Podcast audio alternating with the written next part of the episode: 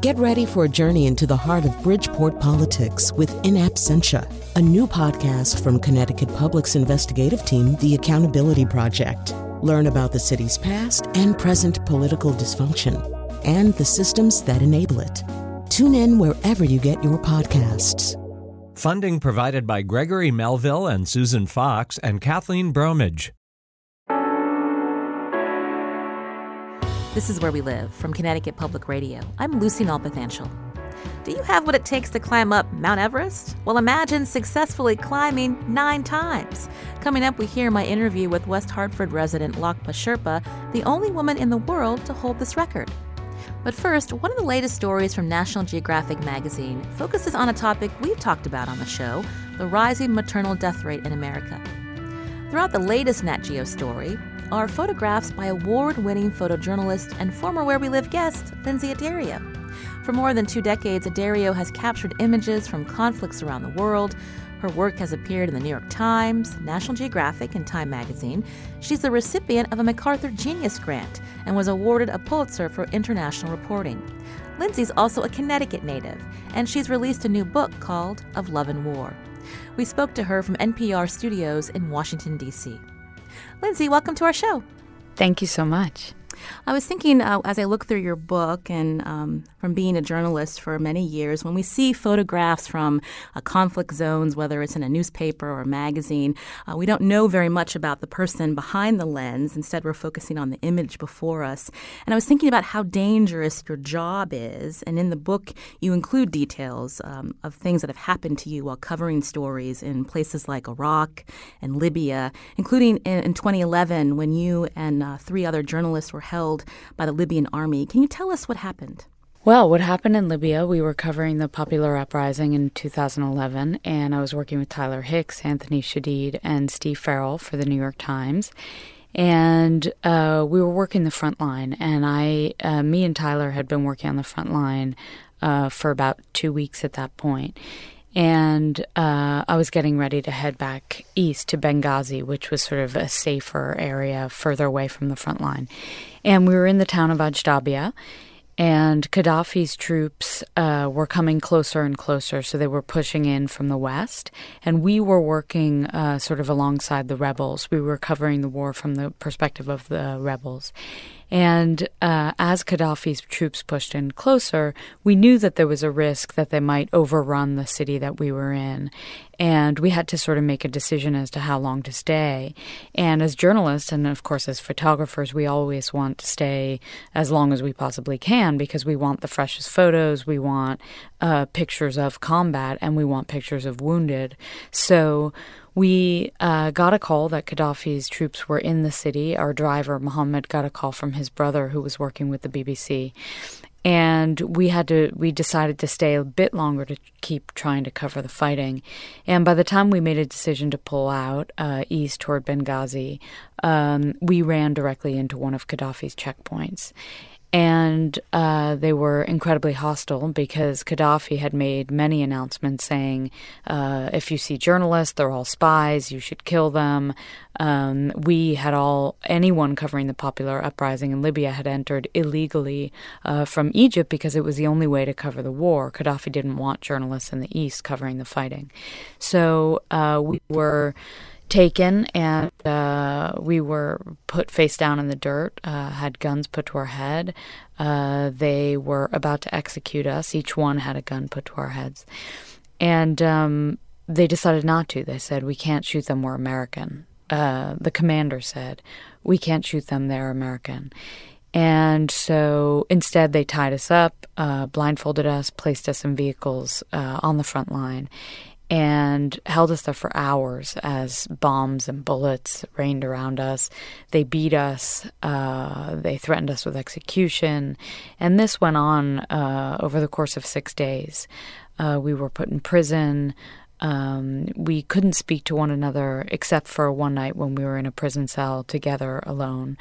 Um, but we could hear each other getting uh, beaten and groped, and but we couldn't speak. So it was uh, it was terrifying. Did you have faith that you would be able to go home again?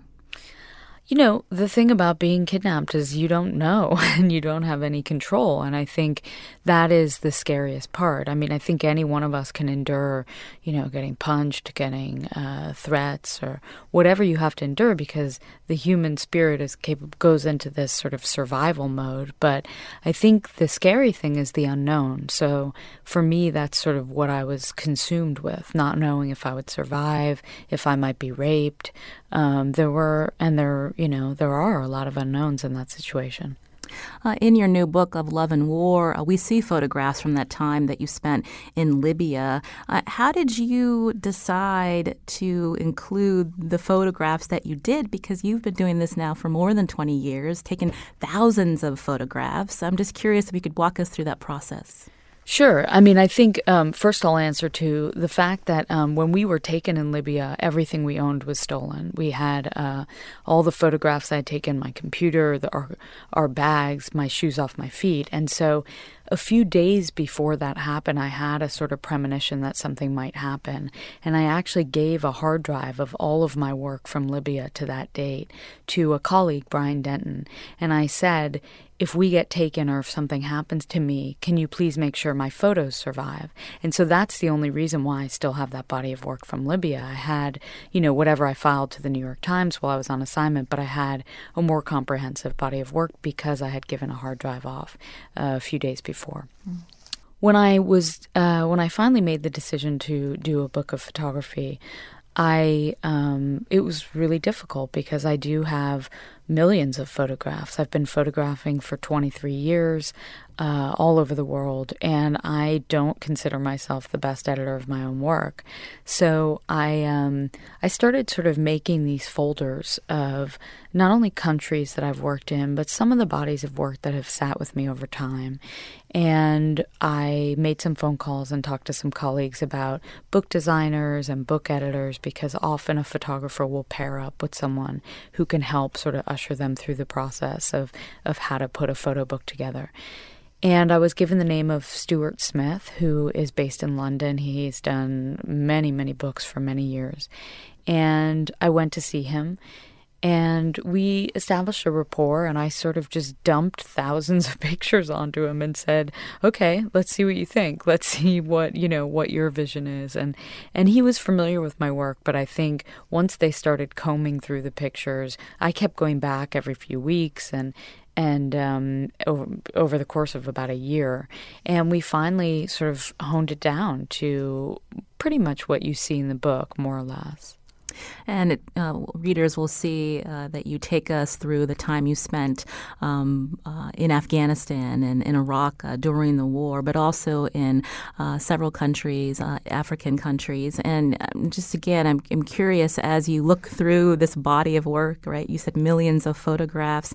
Do you see how um, how you were able to take a picture? Did that change over the years? How did you uh, view these pictures today? Did you still see them as good photographs? Yeah, so no. I mean, uh, look, I my first sort of trip that was into a dangerous place was to Afghanistan under the Taliban. And I made tr- three trips to Afghanistan before September eleventh. And, you know, frankly, I was twenty-seven years old. I was not a very good photographer. I didn't really have the tools to know how to photograph in a place where photography was illegal.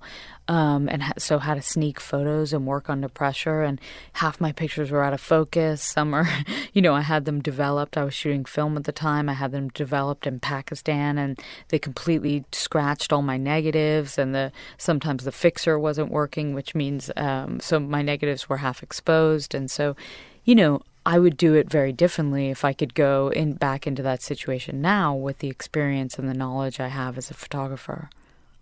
Uh, um, people can choose uh, many careers. How did you get into becoming a photojournalist? And walk us through what it was like to start your career, because you mentioned, I think, the first time that you were living abroad was in India, and you didn't have much money. No. Um, so, no, I uh, was, look, I was raised in uh, Westport, Connecticut, and I was raised uh, in a family of hairdressers, essentially. And so it was a very, very creative household, one that really fostered creativity. creativity and expression, and, you know, so it was very artistic and a lot of fun. And so my parents never put any sort of conditions on me or my sisters and said, you must do this, or you must go to college, and you must become this. And they just said, follow your dreams and follow your heart, and you'll be successful. And so for me, when I became interested in photography, um, I wasn't familiar with photojournalism. I didn't understand that you could tell stories with photographs and cover these international relations and politics with photography. So I moved to Argentina Uh, right after college. So I was twenty-one years old, and I moved there to learn Spanish. And it was really there that I became aware of pictures in the newspaper and how you can tell stories with pictures. And so I um, I started photographing there and, and managed to sort of talk my way into a job at the Buenos Aires Herald there. And um, and then I went back to the U S and started making my, making a name for myself in New York as a freelance photographer. I was freelancing for the Associated Press. And I never had any money. I was just, I was dirt poor. I always had about, if I was lucky, I had about twelve dollars in the bank, and I was always struggling to buy cameras. And meanwhile, my sisters were leading a more conventional life and getting married, falling in love and getting married. And And my uh, father and his partner, Bruce, would help. F- they would pay for the wedding. And so I went to my father and Bruce with a proposal. And I said, uh, you know, I'm in my twenties and I have no interest in getting married right now. And would you advance me my wedding money as if I was getting married now, so I can buy my first cameras? And then by the time I care about marriage, I won't need your help. so, so that's how I got my first cameras. When you think about um, trying to get access uh, when you're oftentimes photographing very uncomfortable situations, uh, how do you do it? How do you get them to trust you?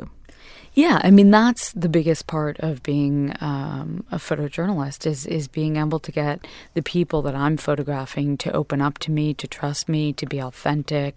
Um, a lot of that, for me personally, uh, I am very honest myself. I go in, I don't have sort of my cameras out. I go in, I sit down, I introduce myself, I talk to whoever it is that I'm going to photograph, and, you know, I explain um why I think it's important to tell their story and ask if they want to share their story. You know, I mean, they have a sovereign right to say no.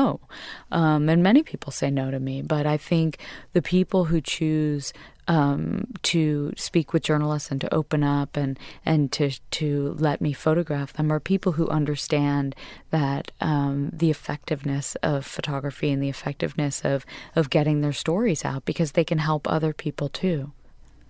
Uh, when you think about um, being a woman, how did that impact your access to um, different countries because you weren't a man? I was thinking when you, I was looking at those pictures when you were photographing in Afghanistan uh, under Taliban rule. How did they? How did they uh, interact with you? And at times, uh, was it dangerous? So, yeah, I mean, everyone uh, always asks me about my gender. And for me, being a woman has always been a huge advantage. I have been able to access women in countries that are segregated by gender. And so as a, a foreign woman, I have access to the women, but I also have access to the men because they sort of they, they allow me into most spaces. And so it's always been a great asset.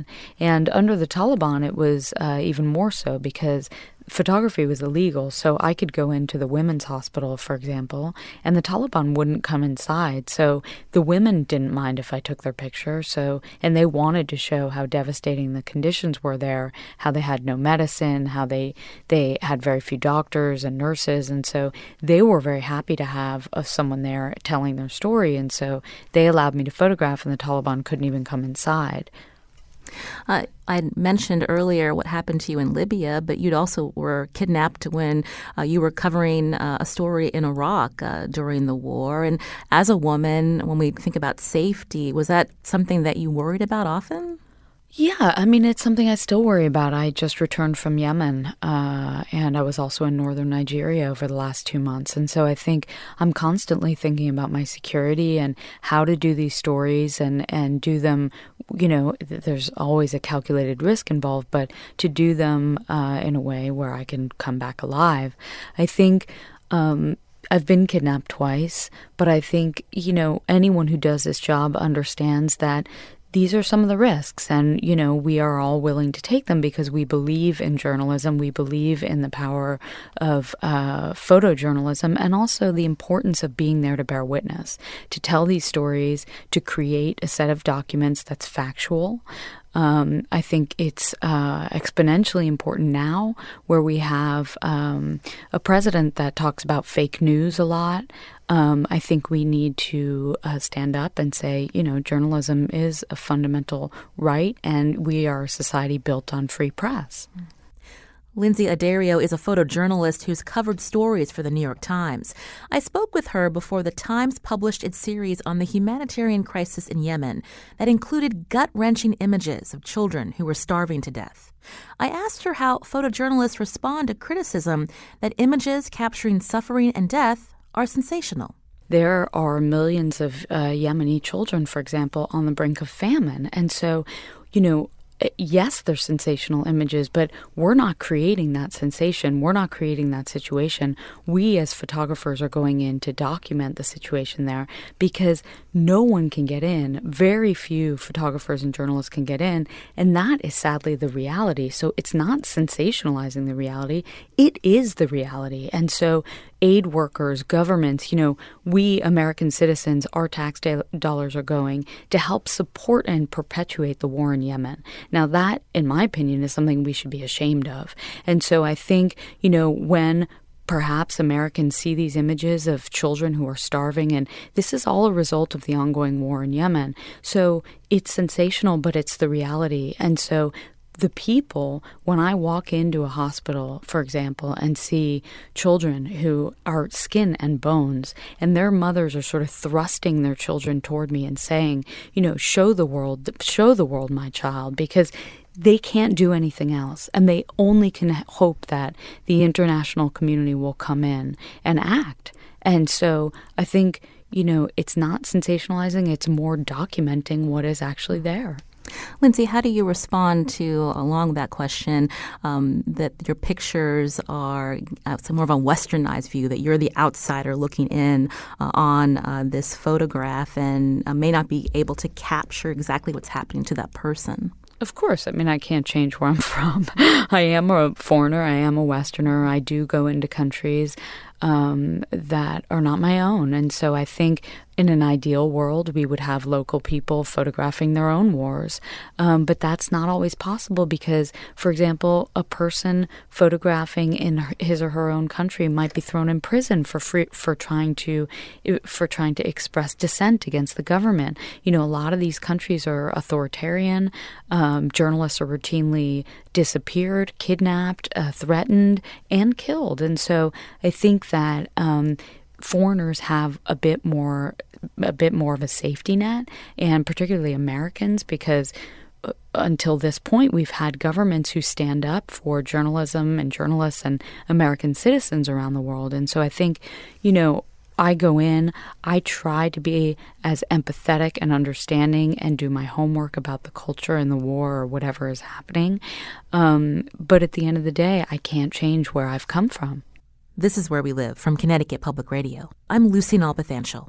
I'm talking with Lindsey Addario, an award-winning photojournalist. She's a Connecticut native whose work has appeared in the New York Times, National Geographic, and Time magazine. Lindsey has a new book out called Of Love and War, which includes pictures from her time covering war and conflict around the world for more than two decades. After the break, we'll continue our conversation.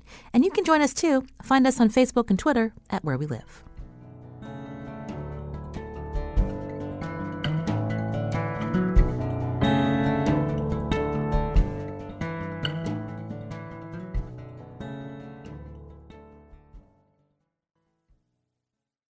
This is Where We Live on Connecticut Public Radio. I'm Lucy Nalpathanchel. Lindsey Addario is a photojournalist who grew up in Westport, Connecticut. Her career spans more than two decades and has taken her around the world, from Afghanistan to sub-Saharan Africa and beyond. Her first photo book came out recently. It's called Of Love and War. The pictures provide a glimpse into her career, but the book also includes personal letters and interviews that gives context to the people she's met and the stories she's covered. Uh, I wanted to ask you, uh, Lindsey, to talk about um, how you cope with some of the trauma that you're seeing every day, because we are human and it's hard. Uh, sometimes journalists are told uh, to keep your emotions at bay, but when you, again, are in these uh, very uh, delicate moments, and um, there's a uh, an anecdote of you share a letter you wrote to your mother after um, seeing children in a, in a cancer uh, ward uh, in Baghdad, and how that impacted you. Yeah, I mean, I don't really subscribe to the journalists need to be hardened and keep their emotions at bay and be stoic, and that's not me. I mean, I, I couldn't do this job if I was that type of person, you know. I sort of, I care about everyone I photograph. I'm constantly plagued and tortured by the fact that I was born into a life of relative privilege, and so many people around the world were not. Um, and so I, you know, for me, I go into situations, I talk to people, I sometimes I cry with them, sometimes I cry while I'm photographing. You know, I think this is all part of this job and having done this work for over twenty years. So I think what I wanted to do with this book is is include some of that narrative, include some of the things that I was feeling when taking these pictures, the frustration, the sadness, the devastation, um, you know, the unknown. Not, you know, there's one letter that I write that says, you know, I almost died today, and every day I feel like I'm going to die, you know, and I think that was a reality at that point. And many people, when they look at the New York Times, when they read the New York Times Magazine or Time, they don't understand that there is an actual person taking those pictures, risking their lives, and getting very emotional. Lindsey, uh, what uh, made you keep doing your job time and time again, despite, you know, feeling uh, these emotions, but despite surviving uh, several times over uh, when, you know, you could have easily been killed when you were covering uh, the wars or in uh, delicate situations? Look, I believe in uh, journalism. I believe that the, the world has a right and a and a they have a responsibility to know what's happening around the world, uh, especially if there are injustices against people and women and, you know, children. Uh, there are civilian casualties that take place in these wars. There are people starving. We need to know, you know, just because we live in a comfortable home in America where we don't have fighting on our doorstep, we can do something with our power as a nation. Around the world, people have looked to America to be sort of the police of the world, to go in when That when when there's a genocide happening, when there's something happening, they turn to America to intervene. And we have to be principled and have integrity. And I think that journalists and journalism hold people accountable. And so it's very important to me, this work.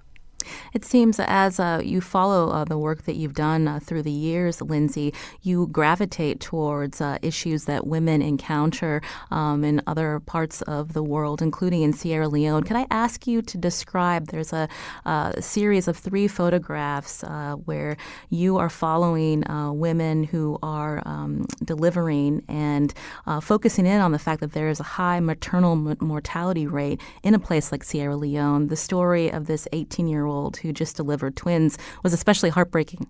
Yeah. So I, uh, in two thousand nine, when I won the MacArthur Fellowship, I wanted to do something uh, more long-term. I wanted to do something, a series of pictures or stories where I wasn't necessarily getting them assigned to me from a publication.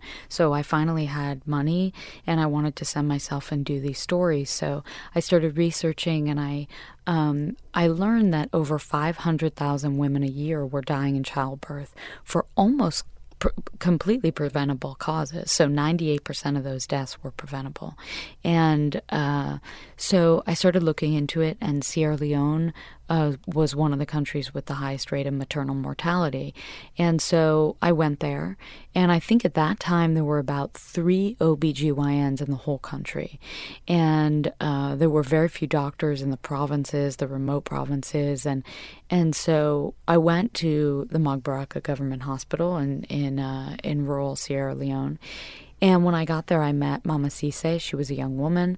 Um, she actually was in school, and her father pulled her out of school to get married as a young woman and to have children when she was uh, about fifteen. And so she was pregnant uh, with twins. and uh, she delivered the first baby in the village, and the second baby wouldn't come out. And so her sister, who was a midwife, had uh, f- had thought ahead and, and knowing the maternal death rate in Sierra Leone, had sent an ambulance toward their village. And to get to that ambulance, Mama Cisse had to take a canoe across a river after having just delivered a baby and with one still inside, and then take that ambulance and drive about six hours over bumpy roads. And so when I met her, she was exhausted. But we talked. We talked for about an hour. Uh, I asked her all about her life and her studies. And and then she delivered the second baby.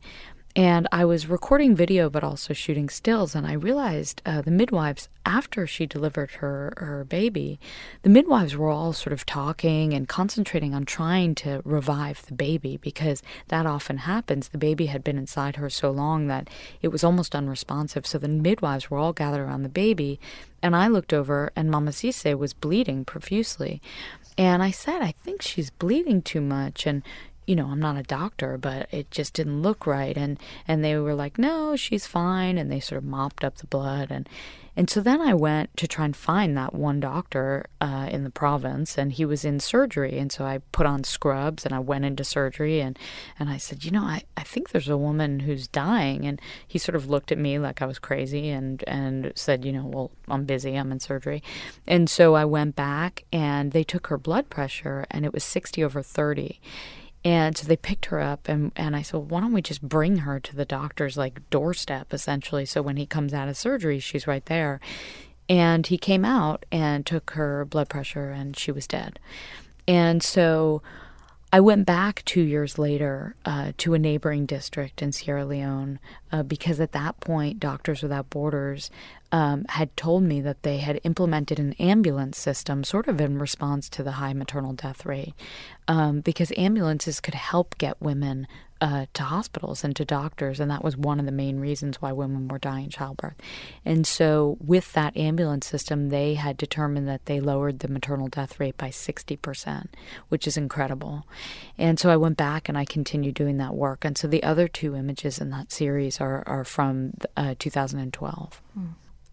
Your career is the focus of an upcoming movie. What can you tell us about it? Well, uh, right now the movie is slated to be uh, directed by Ridley Scott, and uh, Scarlett Johansson is attached to play me. That's a pretty awesome choice. um, yeah. Um, it was optioned by Warner Brothers, so um, they are uh, controlling pretty much everything. So, yeah, it's exciting. Uh, when we uh, think back to your upbringing in Connecticut, you have this uh, lovely picture of your family when you were a little girl with your uh, sisters and parents. Um, how do you, how did they accept your career and um, you know wh- what you've been able to accomplish? Look, I don't think any of this would be possible without my family, because I have been so lucky. I have the most incredible family. I have supportive parents. I have my sisters.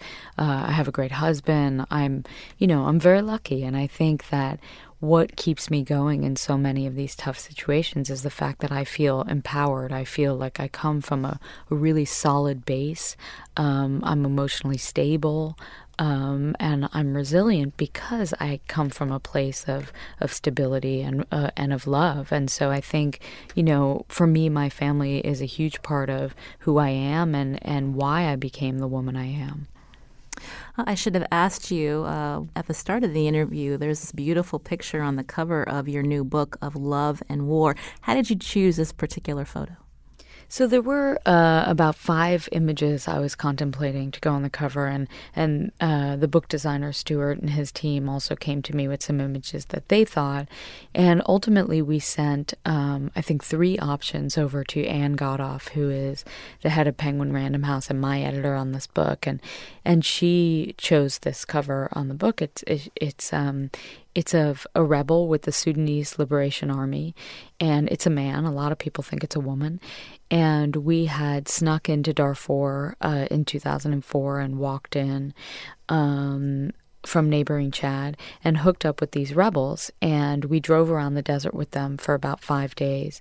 And every I don't know, hour or so, there was a sandstorm, or the the car, the truck would break down, and we were stuck in the sand. And, and so this was in one of those moments where uh, the truck had broken down and the rebels were sort of just sitting around, and, and this is that image.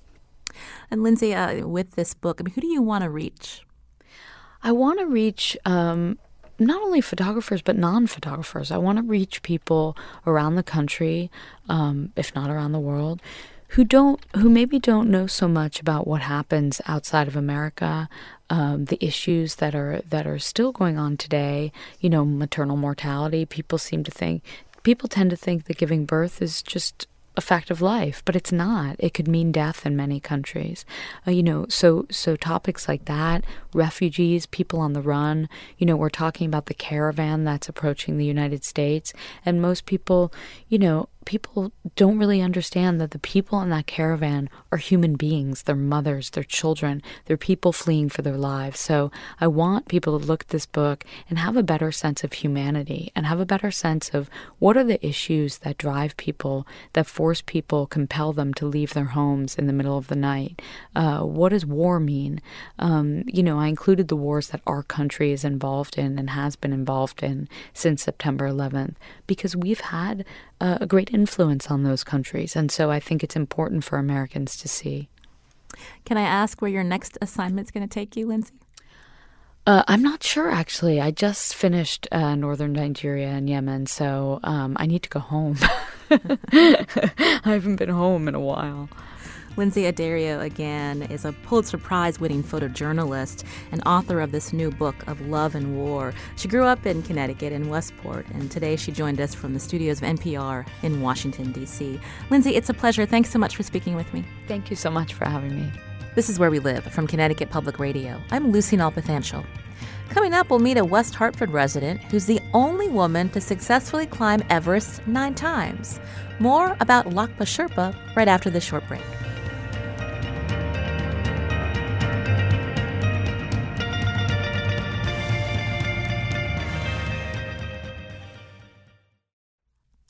This is Where We Live from Connecticut Public Radio. I'm Lucy Nalpathanchel. Do you have what it takes to climb up Mount Everest? Well, imagine successfully climbing it nine times.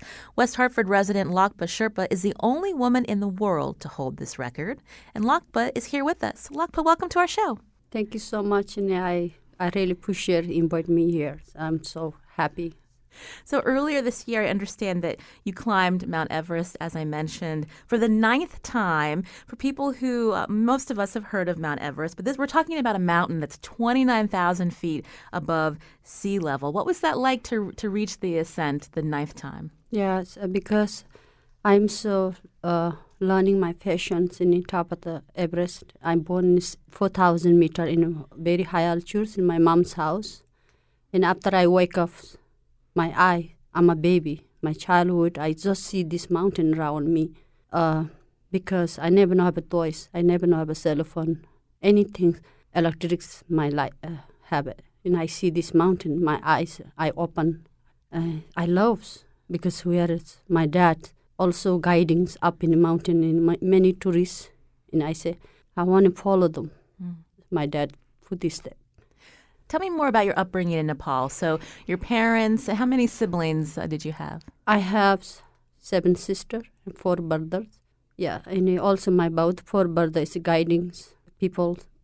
Any Himalayas people come in, tourists comes, they guide service in Nepal. Uh, so I had read that your uh, parents were farmers, but when did your father uh, decide to help climbers make it to the top of Everest?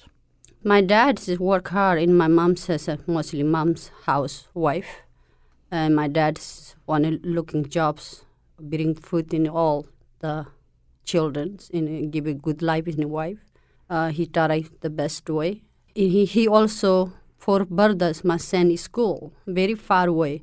And we are in Nepal, no school, the girl no can go to school. Anyway, my brothers, very four hour, two hours walk. And I must carry all the temps ba- my back. Two brothers. One is carry, one is with me walking. And I'm look like a yellow bus in the air. And I carried them all the temps back and forth in a four hour.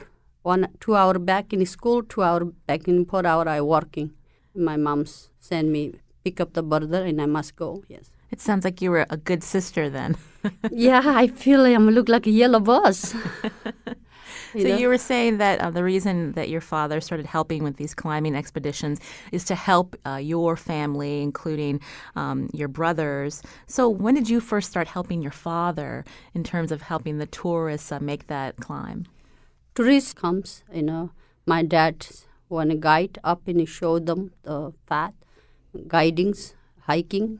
And he, I want to go, you know, look like my dad. And my mom says, no. You are the woman. You must stay home and learning the cooking, whatever woman things. You must need the marriage. And I really boring. You know, I said, no, this is not my job. And I don't want it. And all my sister listen, but I'm a little bit not listen. I want to go hiking. So much beautiful hiking, hill, you know, this round me. You know why? I want to go explore myself. You know, I, I don't want to stay housewife. And my mom's very worried for me. I cannot find a man. Because I do the men things, and she said, "Who, who, who marries this girl? You know, she never no learns uh, women things." This is where we live. Lhakpa Sherpa is in studio with me. She's a West Hartford resident and the only woman to hold the record of climbing Mount Everest nine times. Despite her mother's reservations, Sherpa went on to work as a porter when she was fifteen years old in Nepal, working alongside her father. She would carry items for tourists from one base camp to the next. I carry because I'm very tall, look like my dad. All my sisters are very small size, medium size. I'm a little tall. And uh, I can carry look like a man, jobs, and I carry them heavy things. You know, my dad says she can carry heavy things, you know, she can go with me. But you know, yes, my dad tests me, and I can carry heavy things, and I can follow his label walking. Mm. Yeah, and he take me. He say, yes. But it was uh, when you were in your twenties when you were actually able to climb yourself with other women. How did that happen? What did you have to do to get that permission to go?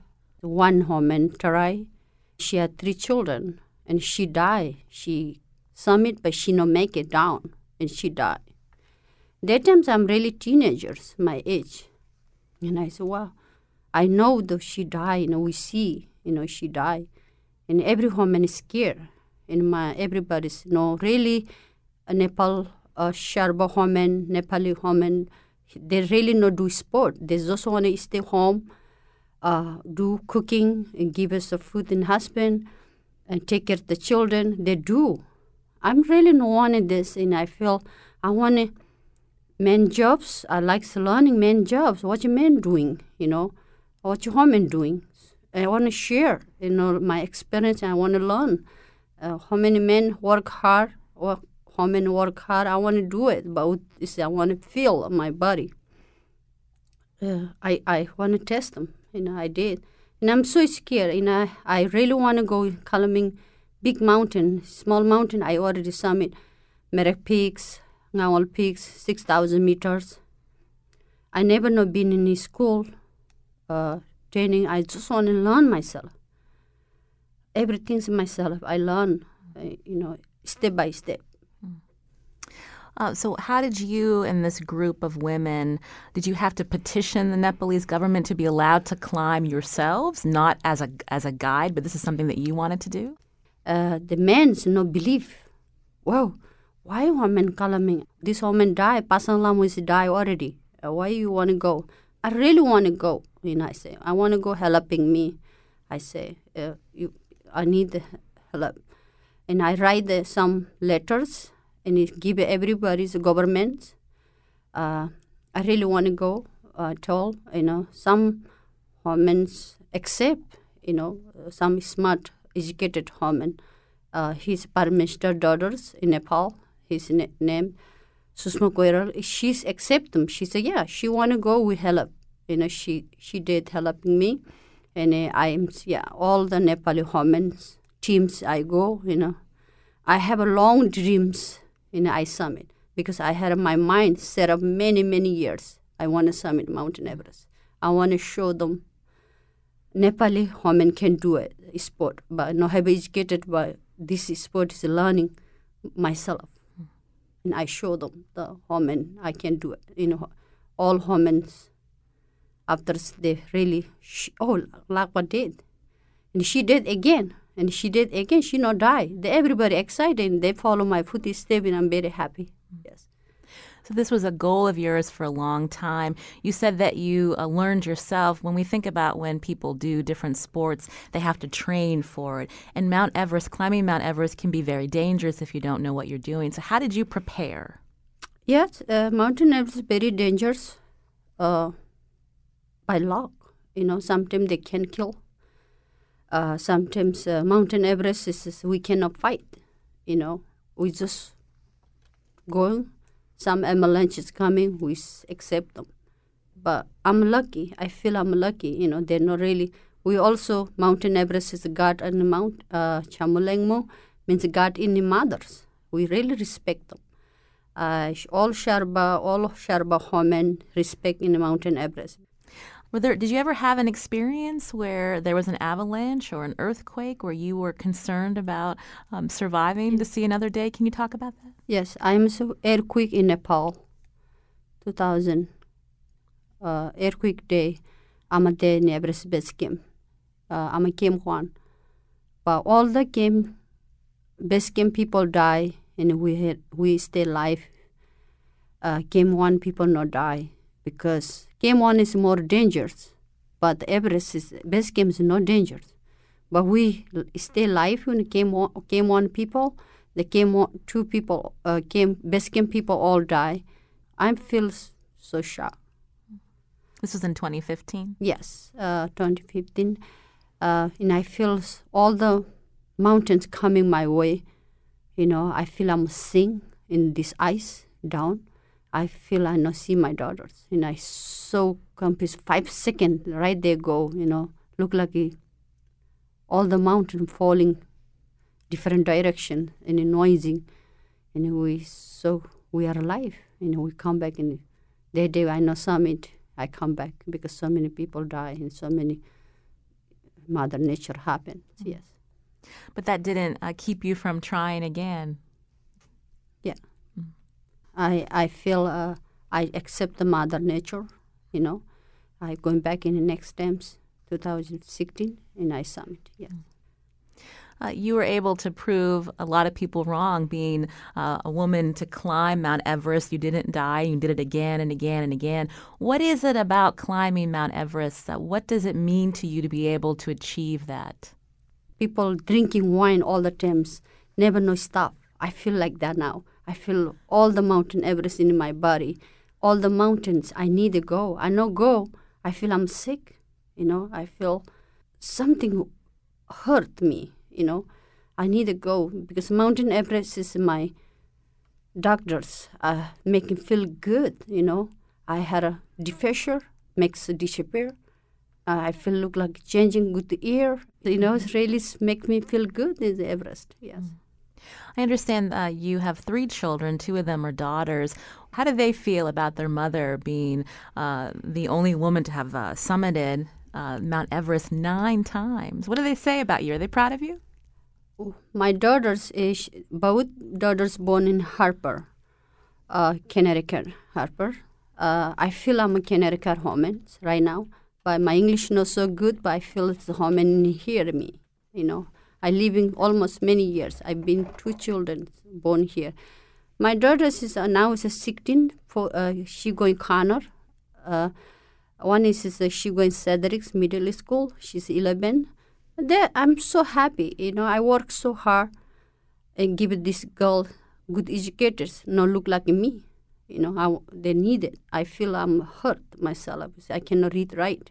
You know, I'm not good to speak English. And I really want these two girls have a great educated. I taught them my best. And I think they're doing good too. Very good girl. Mm. I'm very happy. And they, of course, they, I go in Everest. They say, Mama, are you going again? No way. And I'm scared. You die, who watch you, Mama? Who, who take care of us? And I look my daughter's face. Believe me, trust me. I am come back. I know them. I'm experienced, mama, learning many, many years. You can touch your computers in laptops, your phone. You are not very comfortable. You know, miss it. I'm a look like like the mountain. I'm very comfortable. I come back. You know, she look in my face and she say, yes. Permiss? Yes, I promise. I come back. You know, of course, I come back again and again. They trust me. Coming back me life, yes. Mm. This is where we live. I'm Lucy Nalpathanchel. My guest today is Lhakpa Sherpa, who lives in West Hartford with her children. This past spring, she completed her ninth successful climb of Mount Everest, the world's highest mountain. She's the only woman to hold that record. I asked her how New England's mountains compare to the Himalayas. Sherpa just recently hiked up the White Mountains. I just summit Mount Washington uh, one month ago. After I coming, I really want to go explore myself, you know. Here Connecticut is no, no her mountains, you know. But here, Connecticut very near. It's one beautiful mountains. The can hike four hours, up four hours, come nine hours we walk. It's great, you know, look like it's beautiful round here mountain, and I don't need to go California, Colorado. I opened also Cloudscape Climbing. You know, I like take who want to go hike with me. I like helping, you know, teach my experience. You mentioned Cloudscape Climbing, so that's your own company where uh, you take people on hiking and climbing uh, yeah. expeditions? Yes, I like taking hiking, climbing, because uh, people want to go, can c- contact us. Uh, so your day job is you work at Whole Foods as a dishwasher, as you yes. mentioned, but your passion is climbing. That's why you opened up this company? Yes, yes. We'll have more uh, information about uh, Cloudscape Climbing on our website at W M P R dot org slash where we live. Now, Lhakpa, can I ask you about um, how Mount Everest has become increasingly popular among tourists uh, who want to climb? Are there um, any concerns that you have with how, I guess, the this uh, industry, uh, for lack of a better word, has uh, exploded in recent years? Because it is dangerous, and we know in, in twenty fourteen there was that um, avalanche that killed um, many Sherpas. Yes.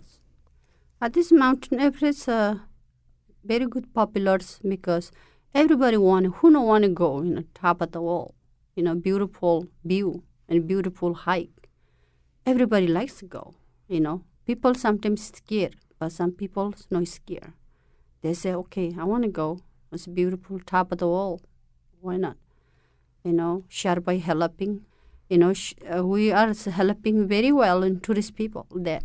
We really, really, some tourists is the problem. We s- stay there.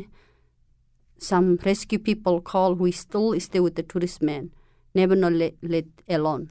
We watching look like a babysitting. You know, bring very well down. And uh, we put them summit. You know, we bring people happy, go send home. We jobs this, you know, makes people happy. I understand it's not cheap to climb uh, Mount Everest. I think a, a group of seven, it costs uh, about seventy thousand dollars. So definitely a, a certain population of wealthy people can afford to do this. Uh, are there enough, uh, what I'm asking is um, with the pressure, with the popularity of climbing Mount Everest, um, are there enough uh, safety measures to protect Sherpas like yourself? Yes. The very smart people come in Everest, they're climbing. They're very rich people. And uh, also the very educated people comes. They want to do only one time and they go home and it's good. Mm-hmm. They want to dream successfully, happy, what do they want. I mentioned earlier that uh, earlier this year you climbed Mount Everest for the ninth time successfully. Um, when's the next time that you'll be attempting this? Because you said to us that you know you um, you it, it's almost as if the mountain calls you back uh, yes. time and time again. And how long does it take? Uh, how much time out of the year does it take to climb Mount Everest? Two months. Uh, the Everest is a season. One season coming, one times, one year, so one season comes. This season is April, April and May. After they have a very good season because springs very near, near, you know, we follow the spring up in this. One season is the best area, the April, and I go fly April tenth in Kathmandu, and after I start them climbing up in the mountains. Mm. uh, in May twenty twenty-one, I summit all the times. Maybe early, depends the uh, weathers, depends the uh, Everest weather. Lhakpa Sherpa, again, is a West Hartford resident. She's climbed Mount Everest nine times, the only woman to do so. Uh, she holds the record, and she'll be uh, summiting Mount Everest again uh, next spring. Lhakpa, it's been a pleasure. Thank you so much. Thank you so much, and you invite me talking radio. I'm so happy. Namaste, my side. Thank you so much. Thank you. Our show is produced by Lydia Brown and Carmen Baskoff. Check out W M P R dot org slash where we live for more about the show. I'm Lucy Nalpathanchel. Thanks for listening.